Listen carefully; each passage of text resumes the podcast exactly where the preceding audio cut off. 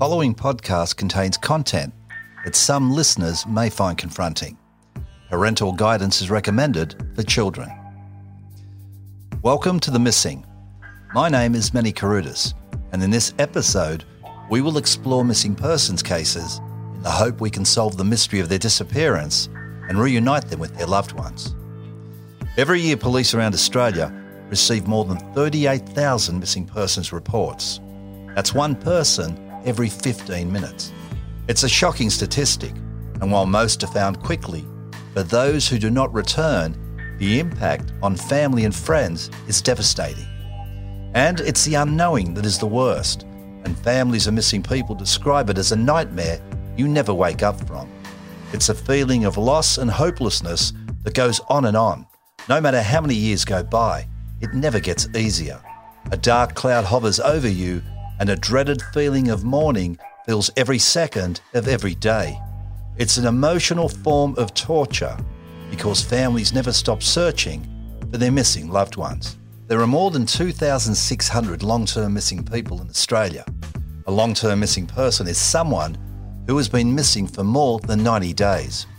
The sobering reality is that many long term missing people have met with foul play, and that means there are killers out there among us responsible for the disappearance of someone's loved one.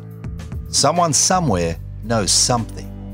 Anyone with information about a case needs to come forward to end the suffering of the thousands of families who wake up and go to bed every day wondering what happened to their loved one. Not every killer can keep a secret or commit the perfect crime. So if you have information about a missing person, you need to speak up now because no one should get away with murder. No one. From all appearances, Steven Goldsmith had a great life. The 28 year old Englishman was living in Queensland, a place he loved, and he had a good job as a landscaper and tree surgeon that paid very well. He enjoyed a fantastic circle of friends and came from a caring and loving family. But one day, Steven Goldsmith vanished without a trace, leaving no clues into his disappearance. To just disappear off the face of the earth, that is totally out of character for Steven. Originally from the United Kingdom, Steve came to Australia in 1995. He intended to stay for a year, but liked it so much he extended his visa for another 12 months. After his visa expired, Steven returned to the UK and set about gaining Australian residency. As a qualified tree surgeon, Steve found a job and was granted residency in 1998. He travelled and worked from New South Wales to South Australia, then Western Australia, before settling in Brisbane in 1999. But within 12 months, Steven's idyllic life appeared to be suddenly over, and he was gone, never to be seen or heard from again. I would love to think that Steven was alive and just hiding, but we have to look at all the different possibilities here. Six weeks before Steven vanished, he moved into a new apartment in the trendy Brisbane suburb of New Farm. Sergeant Carmel Harris from the Queensland Missing Persons Unit says he was happy he loved his new place and his job, and life appeared to be good. He had his, his good friends, his good mates. He always kept in touch with his family. He was just a, an all round nice guy. On the 6th of July 2000, Steven visited a couple of mates, Hugh Sweeting and Russell Clark, in Toowoomba, an hour and a bit west of Brisbane. Hugh says he was fine, but a couple of days later, he failed to show up for a doctor's appointment.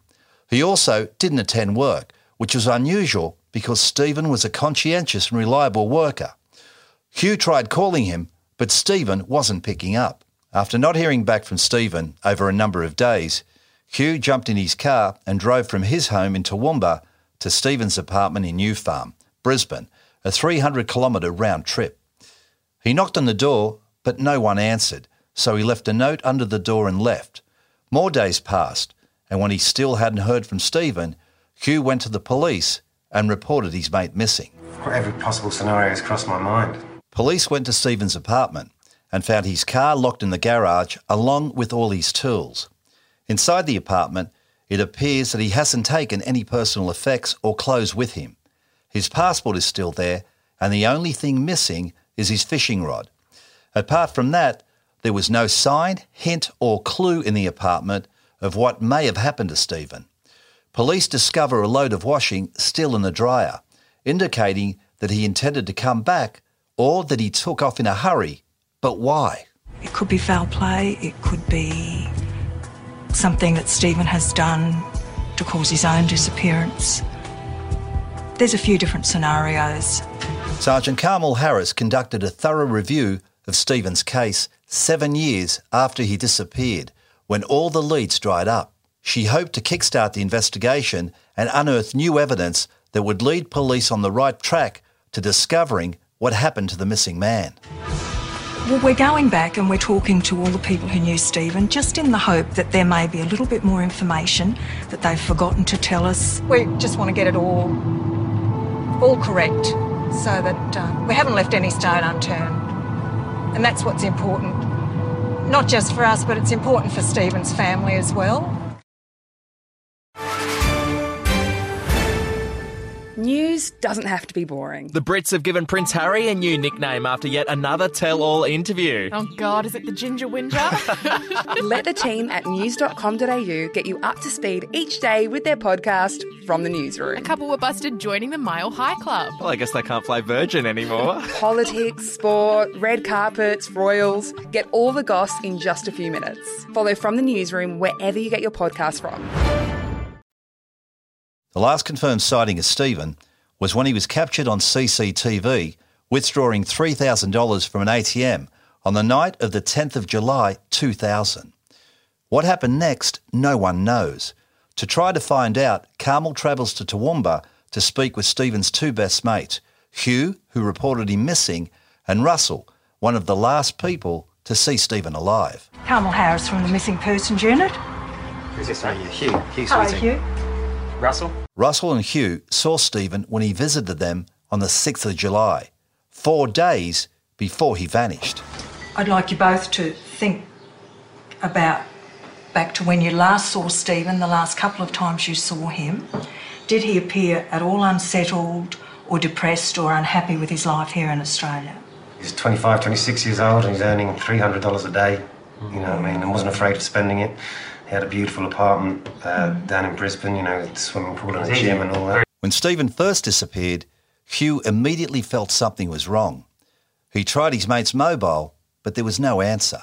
You know, I thought first of all we might be late or something like that. And then after after an hour or so, I rang him and uh, there was no answer um, on his phone. You know, my first reaction, I was really annoyed, but uh, because you know, I, you know, we were relying on him for the day's work. Um, but I knew it was very out of character for, for him not to ring and let, and let me know what was going on. So worried was Hugh about his friend that he got in his car and drove 150 kilometres to Brisbane and slipped a note under the door of his apartment.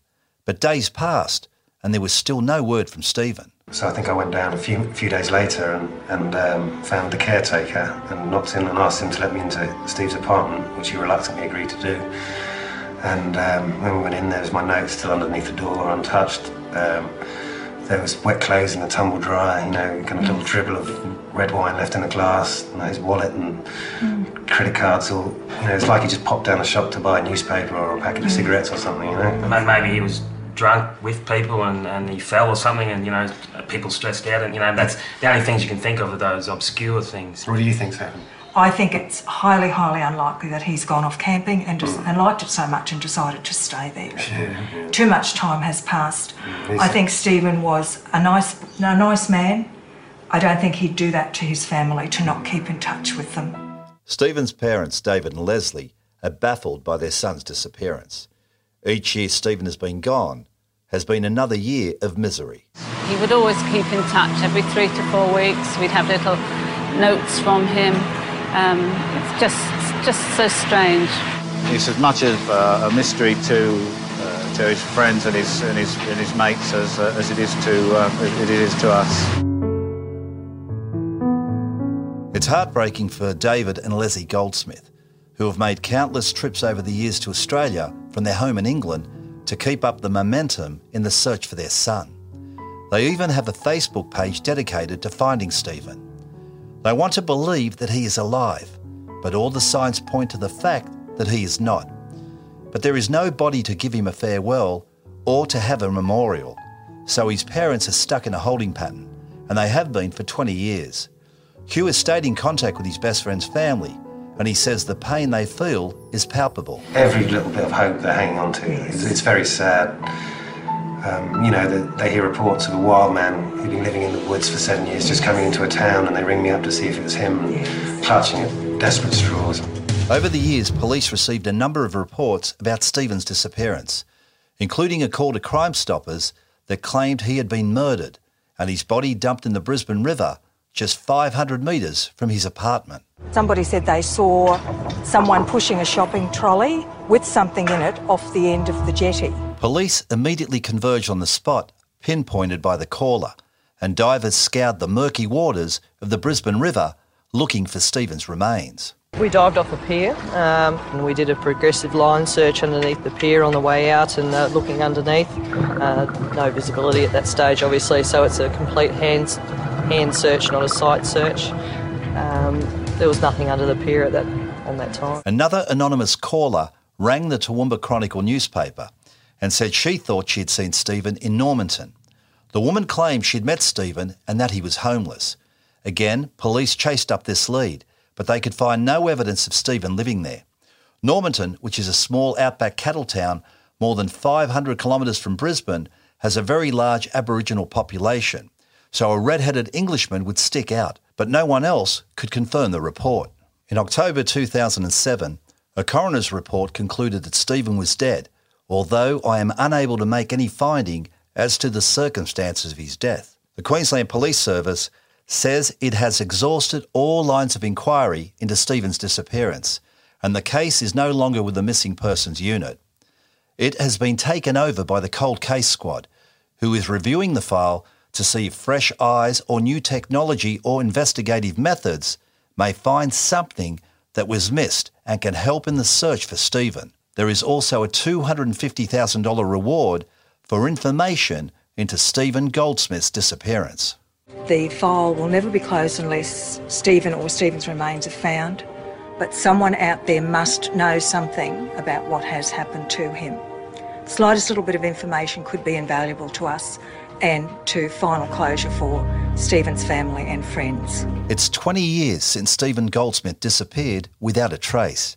His dad will never stop looking for him, and until they find Steven deceased, he will hang on to the slimmest of hope with both hands.